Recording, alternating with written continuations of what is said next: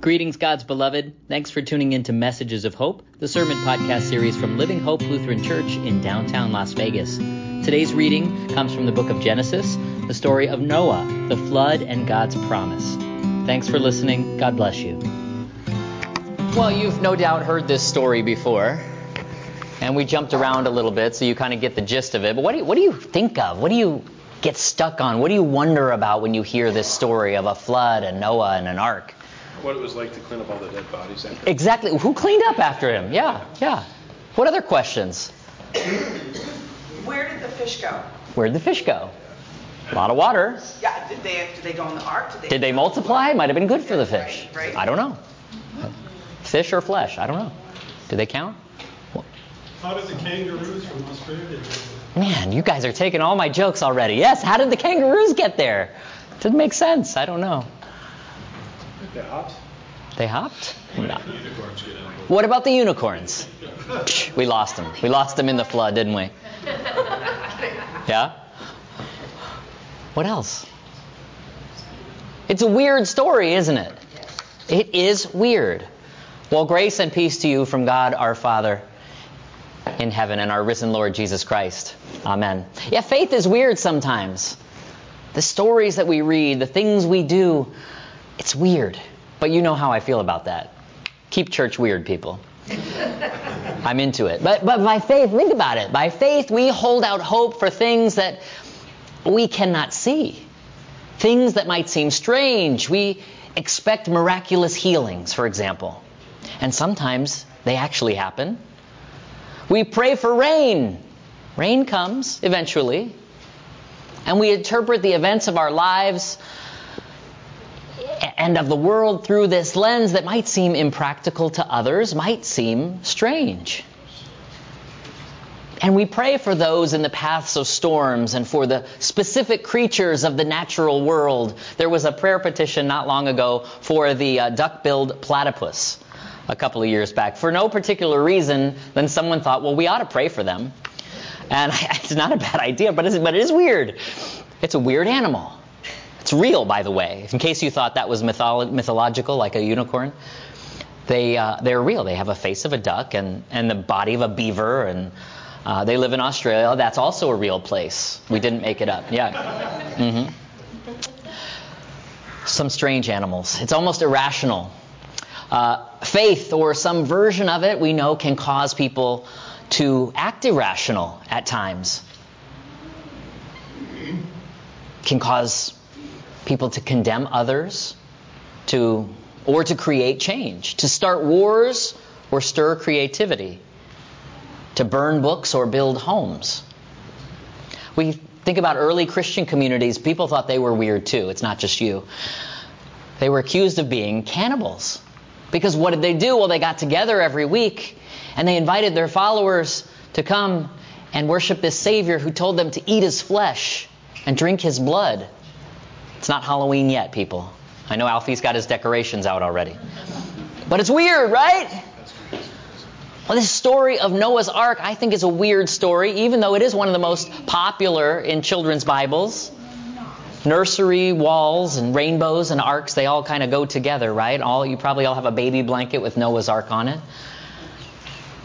We decorate our Sunday school classrooms with this stuff all around the world. That seems kind of weird too, maybe. Because what's this story about? What do we hear first of all? That this God decided to bring an end to all flesh. And maybe that's a question you think of when you hear this story. What kind of God would flood the whole creation and destroy what had just been declared very good? Wow, it didn't take long for that to go downhill.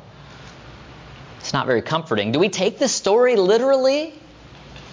My favorite, one of my favorite uh, theologians, resident of the Grand Canyon Synod, Mark Allan Powell, says we take the literal stuff literally, and we read the figurative stuff figuratively. And really, how could this possibly happen? I mean, sure, there maybe were floods around the world, and maybe there was some kind of big flood in the area at some point. When we lean deeper into the story, we have only more questions. Yes, how did the kangaroos swim from Australia to the Middle East? They can swim. I don't know if that, maybe not that far. Did the fish survive the flood? And who had to clean up the mess after the waters receded? We don't know. This is a problem with literalism. Maybe there was a flood. Other ancient belief systems included stories of floods too in their in their sacred stories. They also had vengeful gods whose wrath was executed on the people. Well, but what does this particular version of the story begin to reveal to us about the kind of God we proclaim and worship in this place? Well, the text tells us that the wickedness of humankind was great in the earth. And the earth was corrupt in God's sight, and the earth was filled with violence. Oh, really? Hmm. I don't find that part very hard to believe. We might imagine it was a lawless land like Game of Thrones or the Wild West or worse, but we don't need those gruesome fantasies to, to remind us of, of the violence that exists in the world, to remind us of evil. This weekend, we remember the loss of thousands of lives in a terrorist attack in New York, Pennsylvania, Washington, D.C. We know the violence that people do to each other. It's mine this time. Don't worry, Pastor Matt. Yeah. I thought it was. Yeah. We know the violence that people do to each other. We see it all the time. And there were preachers, of course, then and now, who tried to blame this stuff, this destruction, on all Muslims and, and people who look like them or ones who, whose religion had been co opted by fundamentalism, not simply violent creatures who used religion for their own purposes. And the unity we felt in the morning of those days and weeks was quickly divided by politics and fear. And after 21 years of wars in the Middle East, we struggle to see how we've made any progress toward mending those divisions in our world. It seems beyond our reach. But the good news in this story that I think we hear right away is that Noah was a good man. Noah was faithful. Noah walked with God. And that's a particular way of talking about someone who's faithful. It was Enoch Noah's great great grandfather who was said to walk with God. This means he prayed, he was faithful, he had fellowship and obedience that resulted in divine favor. We learn from the story that Noah is really no great hero, no warrior like in other ancient myths, but that he listened to the Lord. He obeyed. God spoke. God commanded him to build, and he built to the exact specifications given to him by the divine. He followed the plans. And the film version, Noah with Russell Crowe, you might know him, depicts the neighbors who looked at, at Noah and laughed or thought he was a fanatic or nuts, at least a little weird. But Noah was faithful. And maybe that's a reason we name our children after Noah one who is faithful, one who walks with God the floodwaters did rise, and for 40 days, we picture Noah and his family and all the animals on board doing what humans and animals do. In the next part of the story, you hear Noah opened a window. Yeah, it was a good idea.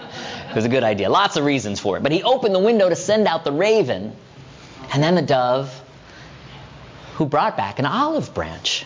Anybody have an olive tree in their yard nearby? Yeah? Yeah. Yeah. They're, they are. They can be a mess. Yeah, for sure. Like us. Like us, right? Yeah.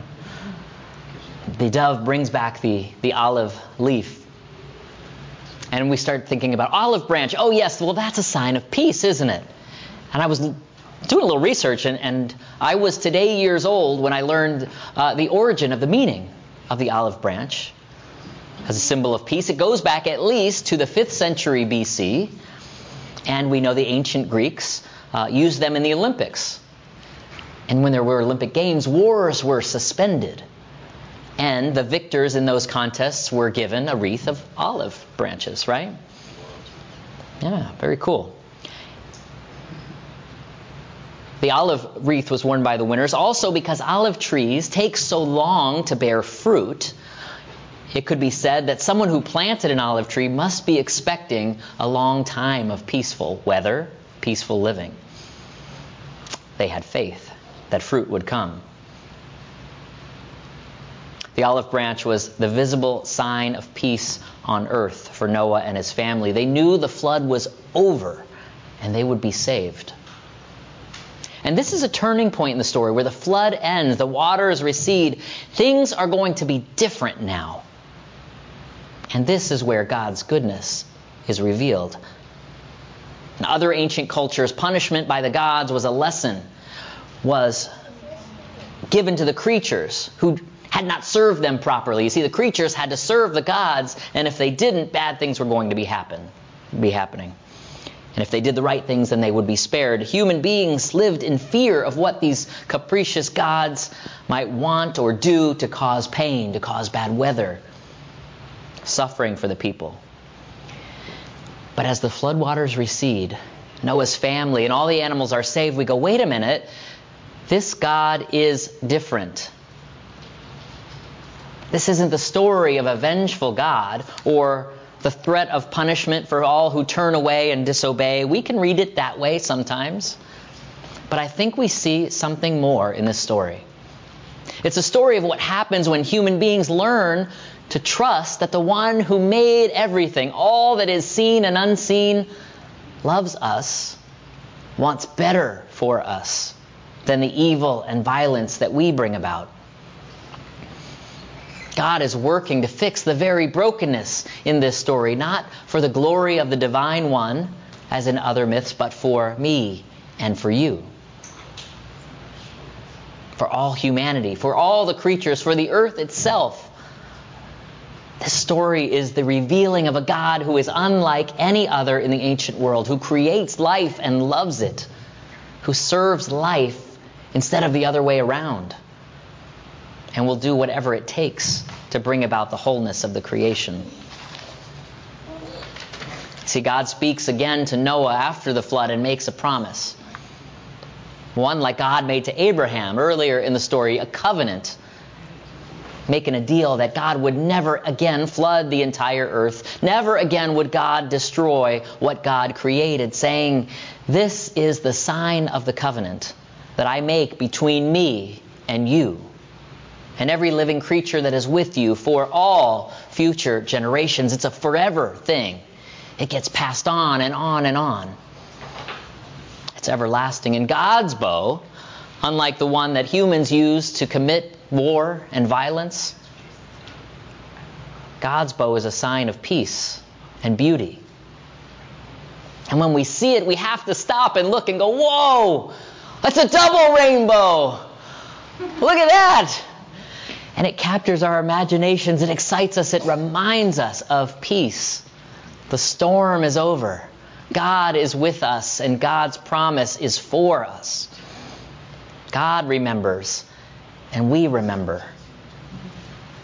And we remember that we're not here for violence and destruction. We're not here to tear down, but to build up, to grow together, to build peace between me and you not to waste what we've been given, but to be for healing, for peace and life.